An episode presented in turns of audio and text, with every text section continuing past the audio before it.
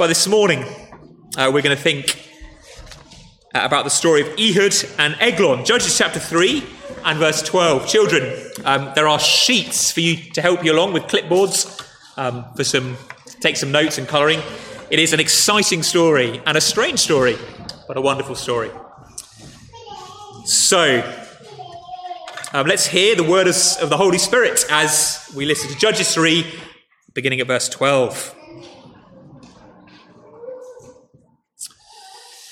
Uh, the situation is that uh, God's people, that the Israelites have got into the land that God has given them, uh, but they haven't yet fully conquered it.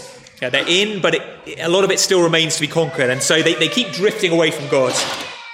So, verse 12 the people of Israel again did what was evil in the sight of the Lord, and the Lord strengthened Eglon, the king of Moab, against Israel, because they'd done what was evil in the sight of the Lord. Uh, he gathered to himself the Ammonites and the Amalekites and went and defeated Israel. And they took possession of the city of palms. And the people of Israel served Eglon, the king of Moab, for 18 years. Then the people of Israel cried out to the Lord, and the Lord raised up for them a deliverer, Ehud, the son of Gera, the Benjamite, a left handed man. And the people of Israel sent tribute by him to Eglon, the king of Moab. And Ehud made for himself a sword with two edges, a cubit in length, and he bound it on his right thigh under his clothes. And he presented the tribute to Eglon, king of Moab. Now, Eglon was a very fat man. And when Ehud had finished presenting the tribute, he sent away the people who carried the tribute. But he himself turned back at the idols near Gilgal and said, I have a secret message for you, O king. And he commanded silence, and all his attendants went out from his presence. And Ehud came to him as he was sitting alone in his cool roof chamber. And Ehud said, I have a message from God for you. And he arose from his seat, and Ehud reached with his left hand, took the sword from his right thigh, and thrust it into his belly. And the hilt also went in after the blade, and the fat closed over the blade he did not pull the sword out of his belly, and the excrement came out. Then Ehud went out into the porch and closed the doors of the roof chamber behind him and locked them. When he'd gone, the servants came, and when they saw the doors of the roof chamber were locked, they thought, uh, Surely he is relieving himself in the closet of the cool chamber. And they waited until they were embarrassed. But when he still did not open the doors of the roof chamber, they took the key and opened them, and there lay their Lord, dead on the floor. He had escaped while they delayed, and he passed beyond the idols and escaped to Seirah. When he arrived, he sounded the trumpet in the hill country of Ephraim. Then the people of Israel went down with him from the hill country, and he was their leader. And he said to them, Follow after me, for the Lord has given your enemies, the Moabites, into your hand. So they went down after him and seized the fords of the Jordan against the Moabites and did not allow anyone to pass over. And they killed at that time about 10,000 of the Moabites, all strong, able bodied men. Not a man escaped. So Moab was subdued that day under the hand of Israel, and the land had rest for 80 years. A strange story, but part of God's word. So let's pray as we come to it.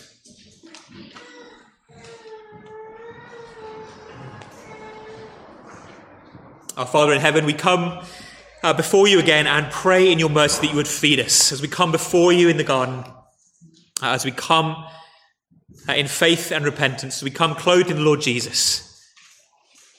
Uh, would you lay out a banquet for us as you run toward us? Would you feed us, strengthen us, give us new joy, new hope? Uh, bless us, we pray, by the power of your Spirit. For we ask in Jesus' name and for his glory alone. Amen. Uh, your phone buzzes. A text comes up. It's an unknown number, a withheld number. It simply says, I know. I know your secret. What do you feel? There's a story told. It's one of these stories that I've heard in sermons for about 20 years now, so I've no idea if it's true. But it's a great story nonetheless. A Story told of Sir Arthur Conan Doyle. Uh, he wrote the Sherlock Holmes stories. Who apparently, back in his day, sent telegrams, old fashioned letters, children, uh, sent telegrams uh, to a, a dozen of the most famous men in London. And the telegram simply said, All is known, flee. And so the story goes, half of them by the next morning had fled the country. Again, no idea if it's true. But, but it speaks to a deep sense of guilt that we all feel. I mean, how would you feel, honestly, if you got a message, you know, a letter, an email uh, that, that said, I know, I know your secret, I know your dirty secret, and all is about to be revealed. I know what you're really like. I suppose a few of us could, could laugh it off, maybe. But, but I think many of us would, would flush. The heat would come to our, our, cheeks, that the heart would just begin to, to palpitate a little bit. We, our mind would start racing. Perhaps it would go to something in the past, something we thought everybody had forgotten, something we did when we were younger, something we're deeply shamed about. We'd hope the kind of passing of time had hidden it, but it's still able to make us flush with shame. Perhaps for others, it would be something ongoing, something we know we're, we're doing, that we'd be deeply embarrassed if anyone else found out about. Something we've hidden even from those closest to us our, our wives, our husbands, our parents. And we fear. Perhaps it's even something in our thought life. We start wondering did I give myself away? Did I give myself away with that look? Has someone understood how I really think about them? Has someone seen my internet history? We are people who are haunted by shame and guilt. Uh, this story uh, of Eglon and Ehud, strange as it is, uh, speaks to that shame and that guilt. And believe it or not, in the story about a fat king who gets stabbed by a left handed Israelite man, there is good news there is good news. I want to look at two things pretty simply this morning. Uh, first of all, the shame of God's people. Uh, verses 12 through 14 in the passage, the shame of God's people. Uh, Israel are the people of God, children. They're a bit like the church before Jesus. Okay, so this imagine these are, are the people who would be gathering each week to, to praise God, or should be. So these people of Israel, they're the church before Jesus. They, in verse 12, they do what is evil in the sight of the Lord. Now, that's a special phrase in the book of Judges. It doesn't just mean they were a bit naughty or it means they turned to other gods. If we'd read the whole book, which we might do sometime, we'd see that doing evil in the sight of the Lord means turning to other idols. How they have swapped gods. And so begins this pattern that actually we'd see time and time again in the book of Judges, where, where Israel, God's people, turn away from the Lord. Uh, they rebel. And then there's, there's retribution. God punishes them for it. Uh, what does the Lord do? The Lord strengthens, verse 12, Eglon, the king of Moab, okay, a foreign king, to conquer them. And Eglon comes in and totally destroys uh, the Israelites. It is a total victory for the enemies of God's people. And it's a particularly shaming victory. Again, because we're not Israelites, because we, are perhaps not brilliant on the story of the Old Testament, we, we, we miss some of the little hints in there that, that actually this defeat will be utterly humiliating for God's people. There's all sorts of little details. Think about e, um, Eglon, sorry. Eglon himself. See verse 17? Well, what is Eglon like, children? Okay, if you had to draw a picture of Eglon, the, the bad king, what's he like? Do you see verse 17? Eglon was a very fat man. Okay? So don't think of kind of, I was going to say Arnold Schwarzenegger, I'm a bit out of date there, aren't I? Okay, don't think of a, a sort of muscly hero, um, Captain America. Okay, there we go. think of Jabba the Hutt. Okay? Eglon was a huge, fat man. They've not been defeated by some amazing warrior, they've been defeated by this big, fat man. Okay, it's embarrassing. Eglon is king of the Ammonites and the Moabites. Now, again, there are all these tribes in the Old Testament, aren't there? You, you, hear about all these tribes and they just jumble together. But the Ammonites and the Moabites were kind of distant relations of the Israelites. They were descended from Lot. Remember, Lot was Abraham's nephew? They were descended from Lot when his daughters slept with him. So these are the descendants of a kind of incestuous family. They're seen as unclean. We've lost to those lot. He piles up in verse 13. So it's not just the Ammonites, but also the Amalekites. Now, the Amalekites are the first tribe, when Israel came into the land, they're the first tribe that, that, that Israel beat. Okay? And now they're losing to them. These are the guys that Israel have conquered, and now we're losing. Okay, this is like, I'm trying to think of a, a non offensive analogy. So, uh, this is like England losing to France at cricket. Okay? England to France at cricket. Okay, we'll lose at rugby, we'll lose at football, but cricket, come on. Not to France.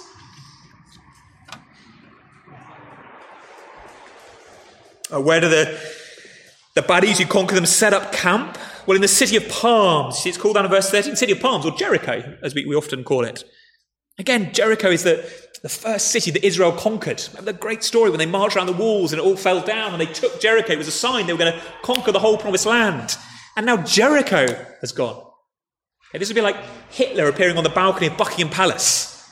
Okay, this kind of place that is symbolic of your nation and the baddies are there. So you can imagine the shame, and on and on it went. It lasted 18 years, we're told. 18 years of subjection to the fat king Eglon, these unclean Amalekites and Ammonites. Again, you sort of read over, but just imagine the sniggering. Okay, you're trying to be a faithful believer, for example. Or imagine if you were trying to be a faithful believer in those days. You've read that, about you know, the Lord your God, Yahweh, who's meant to be the King of kings and the Lord of lords. And yet you're having to hide in fear from these poxy little tribes who've beaten you up. Do you sometimes feel like that yourself? You, you, you, you read in, in Revelation that Jesus Christ is the King of kings and the Lord of lords. He's the one who conquers uh, the whole earth. He's, sat enthroned above. And then you come on a Sunday morning to a not totally beautiful building and sit with 40, 50, 60, 70 people. And it doesn't feel like it's a great victory. Doesn't feel like we're children of the one who rules all, all things. Someone asks you about your weekend or your faith, and, and we just feel shame. We know we shouldn't, but we, we do.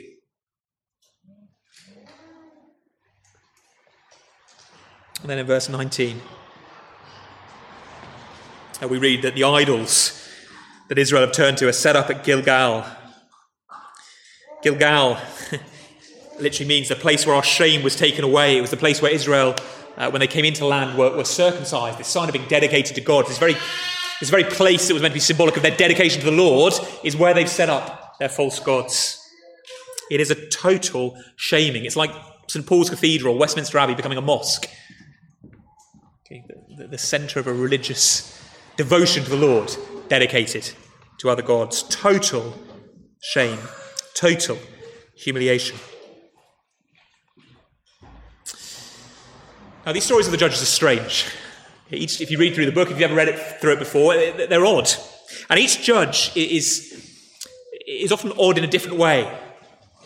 Uh, they're judges, by the way, not meaning a, sort of judge like we have them today with a wig and deciding court cases. They do a little bit of that, but mainly they're kind of military leaders. And each one of them, in some way, is meant to point us towards Jesus and the gospel. Um, so that's where we're going. But, but, but it won't make sense until we've, we've been able to identify with God's people here until we can see ourselves, or resemblances of ourselves at least, among the people of Israel, then the kind of rescue that, that, that Ehud brings won't feel particularly powerful to us. It'll just be a, quaint story from the Old Testament. Perhaps even a puzzle we'd like to solve so we can find out how it points us to Jesus and then we've conquered Judges 3. But that's not what we're, what we're about, is it? What we need is good news. What we need is the Lord to speak to us through this passage. And that's why I want to labour this point of shame. The people of Israel here felt shame. Or rather, they were shamed. We don't know actually what they felt, do we? Until eventually they cry out. Now, sometimes we talk about guilt, uh, don't we? Uh, guilt, to be guilty, it is to have broken God's objective rules. Guilt is an objective thing. It is just true. If, if, you, if you disobey God, you rebel against God, you are guilty. It is objective. You might feel it, you might not, but you simply are guilty. And all of us are guilty. Naturally, none of us live for God as we should. Shame, I think, it, it, it's more about the response to that guilt, almost the emotional response, we might say. Now, and I want to clarify here that I'm not talking about false shame. Uh, sometimes people feel it's horrendous, but people feel shame because they've been the victims of horrible things. And they've done nothing wrong. There is no guilt. They have done nothing wrong whatsoever. And yet, still, we can have this sense of shame because we have been on the receiving end of someone else's sin. The Lord is kind and humble and gentle and welcomes you to Him if that is Him. He understands you. And it's really important you know that you are not guilty for other people's sin. And so when I speak about shame today, that is not what I'm talking about. Uh, this is a shame that, that goes with guilt, a shame because God's people have turned to idols. Uh, this is the feeling of humiliation, we might almost say, when we know we are guilty. And it's incredibly destructive. Uh, this, this deep sense of guilt and shame can be so destructive. One writer, Ed Welch, says this that guilt lives in the law court, but shame in the community. And what he's trying to get at is the fact that when, when we really feel this kind of right shame, it is this shame that's linked to guilt, it, it tends to be shown in how we, we react to others. Shame lives in the community. What's he saying? He's saying that when we feel this kind of shame, our reaction is often to be a bit like Adam and Eve and hide, not just from God, but from each other. Again, the story we had earlier in the service, children. But Adam and Eve, they put loincloths on because they were ashamed to look at each other, ashamed about themselves. They hid not just from God in the bushes, but with these fig leaf sort of skirts from each other. And guilt and shame can do that, can't they? When you feel particularly crushed by your sin, particularly shamed by it. You want to hide from others. I don't want to go to small group and have someone say, How are you doing? I don't want to open my Bible and, and as it were, meet God because I'm too embarrassed, too ashamed. Remember one uh, girl, not up here in Leeds when I was serving elsewhere, uh, who'd been well, he professed faith, uh, had started following Christ seemingly, and then fell into some, uh, I suppose, fairly serious sin, and stopped coming to church. And eventually, I was able to talk with her and, and just chat things through. And she said, "Look, I just feel I feel too guilty to come to church. I'm too ashamed to come to church." That's tragic, isn't it? That's tragic. And it's potentially tragic if we as a church had sort of projected an atmosphere where people who felt guilty and shamed weren't feeling safe. That would be tragic. I don't know if that was the case. I hope it wasn't. But it's certainly tragic if we feel so crossed by our shame and guilt that we won't come to the place where we can hear about freedom and forgiveness and mercy. Shame is a killer. It keeps us from others and it keeps us, of course, from God. The gap between 1300 BC or so, when Ehud and Eglon strode around Israel. And 2021 in Leeds is perhaps not as big as we thought. God's people know what it is to be ashamed. But thankfully, we see not just the shame of God's people, but the shame of God's Saviour. And bizarrely, that is the good news in this passage the shame of God's Saviour. Uh, so, what happens? Okay, John, let's get back to the story. How, how does God sort this out? Verse 15 the people of Israel cried out to the Lord.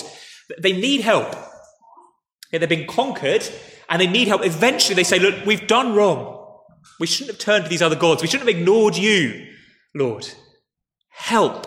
And God doesn't say, Well, on your own head be it.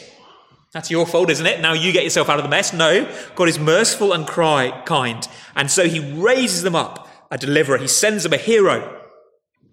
And it's Ehud, the Benjamite, a left handed man. Now, already Ehud is sounding strange, or he would sound strange to an Israelite. Um, Ehud is part of the tribe of Benjamin. Benjamin means son of my right hand. Okay? And so Ehud is a left handed son of my right hand. Okay, it's a jumble already. And being left handed children in battle is a bit useless. Okay, it's a bit of a pain because if everyone else is fighting with their right hand, okay, and you're left handed, the danger is you're going to get stabbed. But we're told Ehud is a left handed man, and there are no wasted words in the Bible. So what's going on? Well, uh, Ehud makes for himself a sword with two edges, about a cubit in length. It's about the length of a school ruler, children, okay? About 30 centimeters, something like that. Okay, he makes a sword, double blade, double bladed, and he straps it. But he's left-handed, so he straps it, well, he straps it to his right thigh, under his clothes. Normally, because most people are right-handed, if you're wearing a sword, perhaps some of you boys have dressed up as knights or something, you wear a sword and it's on your left-hand side, don't you? So you can put it out with your right hand and get fighting. But because he's left-handed, he goes on his right side. Well, that's important because that means that the guards don't see it. Uh, so, he straps on his sword and he brings, verse 17, the tribute to Eglon, king of Moab. Moab, sorry. The tribute is all the, all the money the Israelites have to pay to this conquering king, okay, to the big fat king. He wants money, he wants gifts from them, and Ehud brings it. And initially it seems that, presumably like every year beforehand, the gift's handed over and all's well. But eight, verse 18, when he's finished presenting the tribute, uh, what does he do? He sends the people who carried the tribute away, but when he gets to the Gilgal, this place where all the idols are set up, perhaps there something triggers him, this place where he sees all the idols, and he turns back. And he says, I have a secret message for you, O king. And boy, does he. He does have a message. He does have a message from God. There's an irony here. There is a message for you, fat king who has conquered God's people. And greedy Eglon presumably thinks he's going to get a bit more money, a bit more gold, more jewels, more food, whatever it might be. And so Eglon, the fat king, sends out all his servants and invites Ehud alone into his chamber on the rooftop. And what happens? It's a great story, isn't it? Uh, Ehud says, I've got a message for you, oh Eglon. And Eglon's so excited, you see. Verse 20, he rises from his seat. He gets up, this big fat man. You can always imagine him sort of toppling forward, wanting to see the gold and the food and all the things he's been given. And Ehud pulls his sword, hidden from his left thigh, and thrusts it in to the fat king. It goes in so far, the fat closes over the blade. Disgusting, isn't it? Okay, Jabba the Hutt, okay, with a lightsaber right into the stomach. And he falls down dead. And honestly, this story is meant to be funny. It is gross, but it is kind of meant to make the Israelites chuckle. The fat king, the, the belly closing over it. Uh, verse 22, well, we use a version called the English Standard Version, which is terribly polite. The excrement came out. Excrement, children, is, is poo. Okay? It all comes out all over the floor.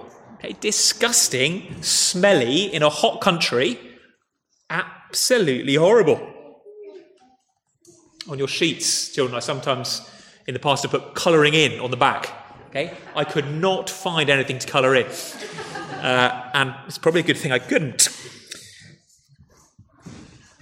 Uh, what does Ehud do? Well, he, he comes out of the, the secret chamber at the top, he closes the doors, and he disappears. And the Fat King's guards, uh, they think, well, he must still be in there. And then they say to themselves, well, it's been a long time, but, verse 24, surely he's relieving himself. Again, very polite way of putting it. Basically, they're saying, surely he's on the loo. They can smell the excrement, they can smell the poo. They think, oh, it's been a long time, we're not going in there. We'll, we'll just leave him be, we don't want to disturb him. But of course, he's lying dead on the floor, and that gives Ehud time to escape. Now, we're not going to look in much detail at the rest of the story, but Ehud goes out, he calls the rest of Israel to join him. And having killed the king, uh, the rest of the Israelites join him and say, okay, well, if you've killed, killed the main bad guy, we're, we're, in, we're in for the fight. And they come and they, they, they, they retake the land. And God gives them 80 years of rest, verse 30, as the story ends. Now, what on earth is that about? it's, it's, it's, it's funny, it, it's, it's sort of interesting. I'm sorry if you're grossed out, but you know, it's the word of God. What is it about? It's not in my children's, my children's kind of, you know, kids' Bibles. but it's the kind of story that I imagine Israelite kids loved. Let me tell you what the story is about. It is about the shamer being shamed, the humiliator being humiliated.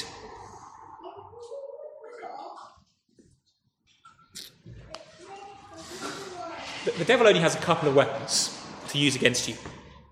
Okay? Uh, he is the, the king of this world, as he's called in the New Testament. Uh, we don't need to fear a sort of fat king sat on the throne, but we do have an enemy who wants to conquer God's people, who wants to enslave God's people, who wants to shame God's people. He is Eglon, if you like. And how does he do it? Well, he's only really got a couple of weapons. He can tempt you. We'll think about that another time. But the other thing the devil can do is accuse you. He can shame you. In fact, that's what devil means. It, it kind of means accuser. He is the ultimate Eglon. He shames you.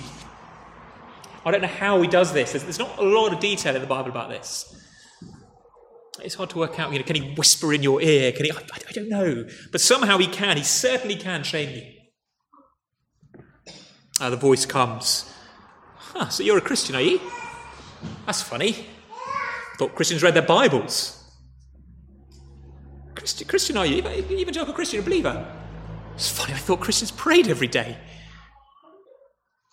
Oh, Christian, are you? That's very strange because I'm pretty sure Christians are meant to be virgins when they get married.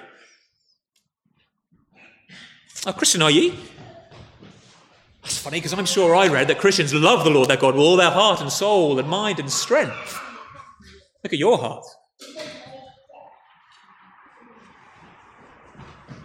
Whisper, whisper, whisper, hiss, hiss, hiss. And the shame rises, the guilt rises. It is, if you like, the devil that sends the text. I know. I know what you did the devil that sends the letters. I know the truth. Now, of course, the Holy Spirit is given to convict God's people. This is, subtle but important uh, difference. The Holy Spirit is meant to show us our sin. Okay? Christians, we're not meant to, to pretend that we are sin free because you're not. But, but the Holy Spirit convicts you of sin in order that you might then go to Jesus. The devil condemns you. See the difference? The difference between conviction and condemnation. The devil says, Despair, you are not good enough. God will not forgive that. Of course, He'll forgive John's sin. He'll forgive a, a Zacchaeus, or He'll forgive a Mary Magdalene, or but not you. Come on. And especially not now. I mean, he forgave you in the past, sure, but look how many times you've done this. There is a limit. You can't take God for a ride. Whisper, whisper, whisper, hiss, hiss, hiss. Despair, he says. And again, that's where our, our sort of inheritance from Adam kicks in. Uh, unless we're confident in the gospel, our temptation is to run and hide in the bushes. Okay, I'll distract myself from my sin by just being incredibly busy. And again, this is something, maybe you're not a Christian. Could it be that, that actually so much of what you're giving your life to, so what you, much of what you're pouring your energy into is, is in some way just trying to distract yourself from some of the things you know you do feel guilty about? Christians too. We sin and we run, we hide. And for others, we, we deny, well, there is no God. You get this every now and again, don't you, out there? Someone, you know, someone really confident like Ricky Gervais will just mock God openly. There is no God. And uh, he has swagger and bravado. And, but none of us can avoid the fact that we just feel guilty. We feel this shame. It is a universal human experience. Why? Because it is real. But still, this doesn't sound like very good news, does it? We, we found a way in which our situation is like that of the Israelites in Judges 3. We can see perhaps how Eglon and, and Satan are similar, but where's the good news? Well, the good news is in the defeat of this shamer, the defeat of this humiliator. Uh, come with me, if you've got a Bible, come with me on to the, to the book of Colossians in the New Testament uh, Colossians and chapter 2. Children, it's quite hard to find Colossians. It's quite a short letter. It's after all the Gospels, and then Acts, and then Romans, then Corinthians, Galatians, Ephesians, Philippians, then Colossians. If you get things beginning with T, you've gone too far. So Colossians, on, in our church Bible, it's on page two, sorry, 984. Let me read from Colossians 2, verse 13. And you, Colossians 2:13, and you who were dead in your trespasses and the uncircumcision of your flesh, God made alive with him, having forgiven us all our trespasses. That's sins, children. By cancelling the record of debt that stood against us with its legal demands. This he set aside, nailing it to the cross. He disarmed the rulers and authorities and put them to open shame by triumphing over them in him.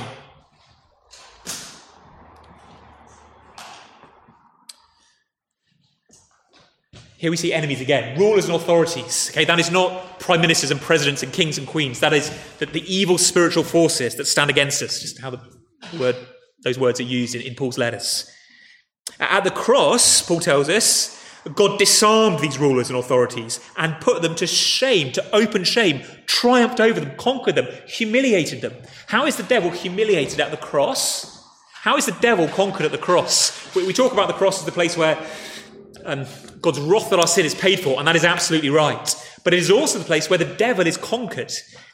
It is not just the, the altar on which Christ gives himself as a sacrifice, it is, it is the throne on which Christ becomes king, king over all other false lords. How? What do you see? Verse 14. God in Jesus cancels the record of debt that stood against us with its legal demands. These he set aside, nailing it to the cross. But what can the devil do? He can tempt you, sure, as I've said, another day. Here, he can accuse, make you despair.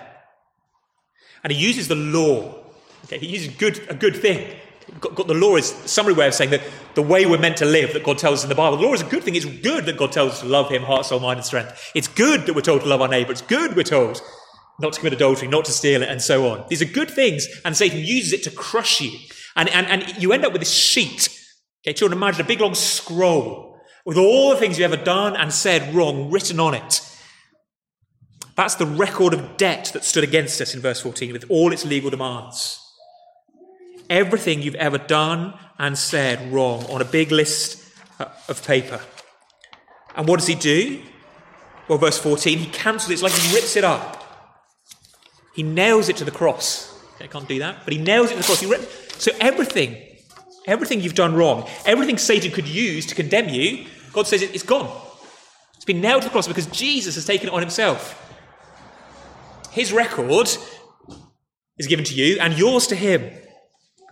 And so Satan is, is naked, he's disarmed, he's ashamed. There is nothing left for him to accuse you with. He is shamed and has been triumphed over.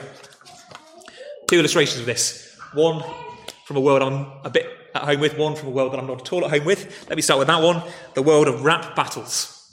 Okay, those of you who know me know that is not my world. Um, but it's an illustration I heard elsewhere actually years ago, and I just thought it was a really good one. Uh, it comes from a film that I've not seen. It's probably deeply inappropriate, so don't take this as a commendation. But uh, there is a film starring the rapper Eminem, rapper Eminem. Okay, not even sure he's cool anymore, but whatever. T- two people. Okay, and they, they, they, they get on stage and, and basically, as the music goes, they insult each other, okay, in a kind of rap, a bit like a poem, children, okay? So it's just insulting poems they shout at each other. Okay, I know. okay, um, and, and, and the idea is if, if, you, if you can throw the most insults and, and shame the other person, then you kind of win. Okay, you win the, the, the rap battle. Jess is nodding. Um, now, at the climax of this film, the, the, guy, the kind of hero of the film, goes on stage and, and, instead of actually saying all the kind of bad things about the other person, he just lists everything bad about himself. Yeah, sure. I'm a delinquent. Yeah, sure. I dropped out of school. Yeah, I grew up in a, a, a you know single parent family. Yeah, sure. So uh, all these things. He lists all the things wrong with him, and then just says over to you. And his opponent, he's got nothing left. He's got nothing left to say.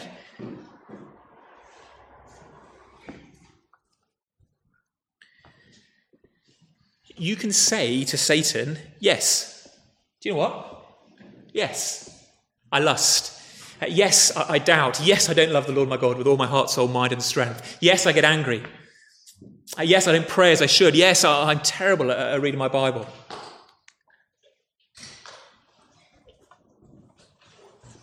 but Jesus died for me, and that sheet is torn up. See, you're not denying it, you're not pretending, you're not running away, you're not hiding. You admit it, but Jesus has paid for it. That sheet has been torn up, Satan. Martin Luther, here's a word I'm a bit more at home with. Martin Luther, the great kind of theologian reformer, uh, tells his stories, you never know if they happened or if he's exaggerating, but he tells of waking up what, what, in the middle of the night, and Satan was at the foot of his bed, and Satan started listing all these things that, that, that Luther had done. You, the great reformer, you, the one who's trying to change the whole world, you who's preaching the gospel, you. What about your own heart, Luther? On and on, Satan went listing Luther's sins, and Luther said he waited quietly until he'd finished, and then he said to him, Thank you, Saint Satan. That is indeed a list of all my sins, and here are a few you've missed. but I have a king who is my righteousness.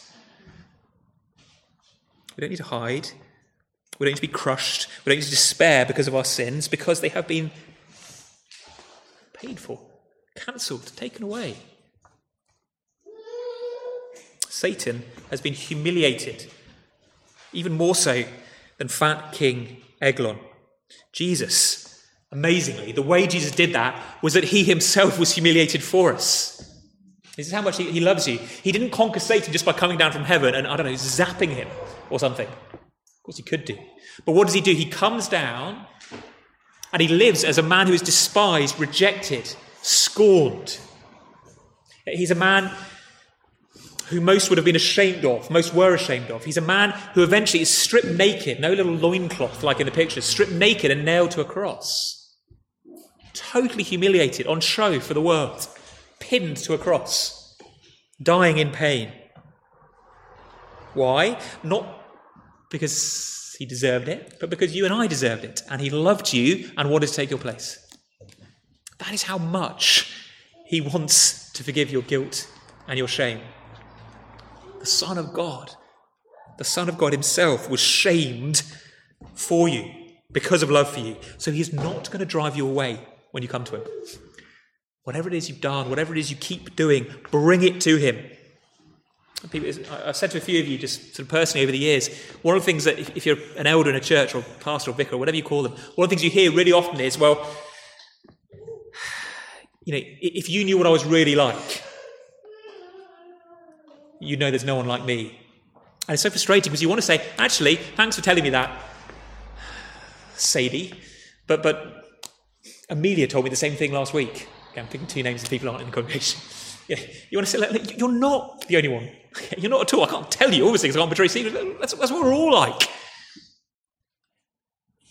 But far more importantly, God knows and He loves you and He has dealt with it. So there's no need to hide. No need to hide from Him and no need to hide from each other. We don't need to be a church where we pretend to be perfect, pretend to be full of righteousness, pretend to never sin.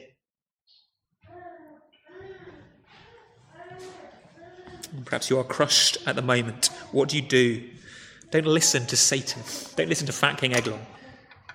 Listen instead to God say to you, I look at you in Christ. His record is yours. There is no shame, no condemnation. You are safe. When Satan tempts me to despair and tells me of the guilt within, upward I look and see him there, Jesus there who made an end to all my sin. Perhaps this morning for the first time, perhaps for the hundredth time, perhaps for the first time in a long time, you need to come to him and say, Lord, you are my only hope. You know what I'm like. And he is saying to me, You come. Come with all your mess, with all your shame, with all your guilt, and I will clothe you. I will have you. I will restore you. I will take you safely home. Let's pray.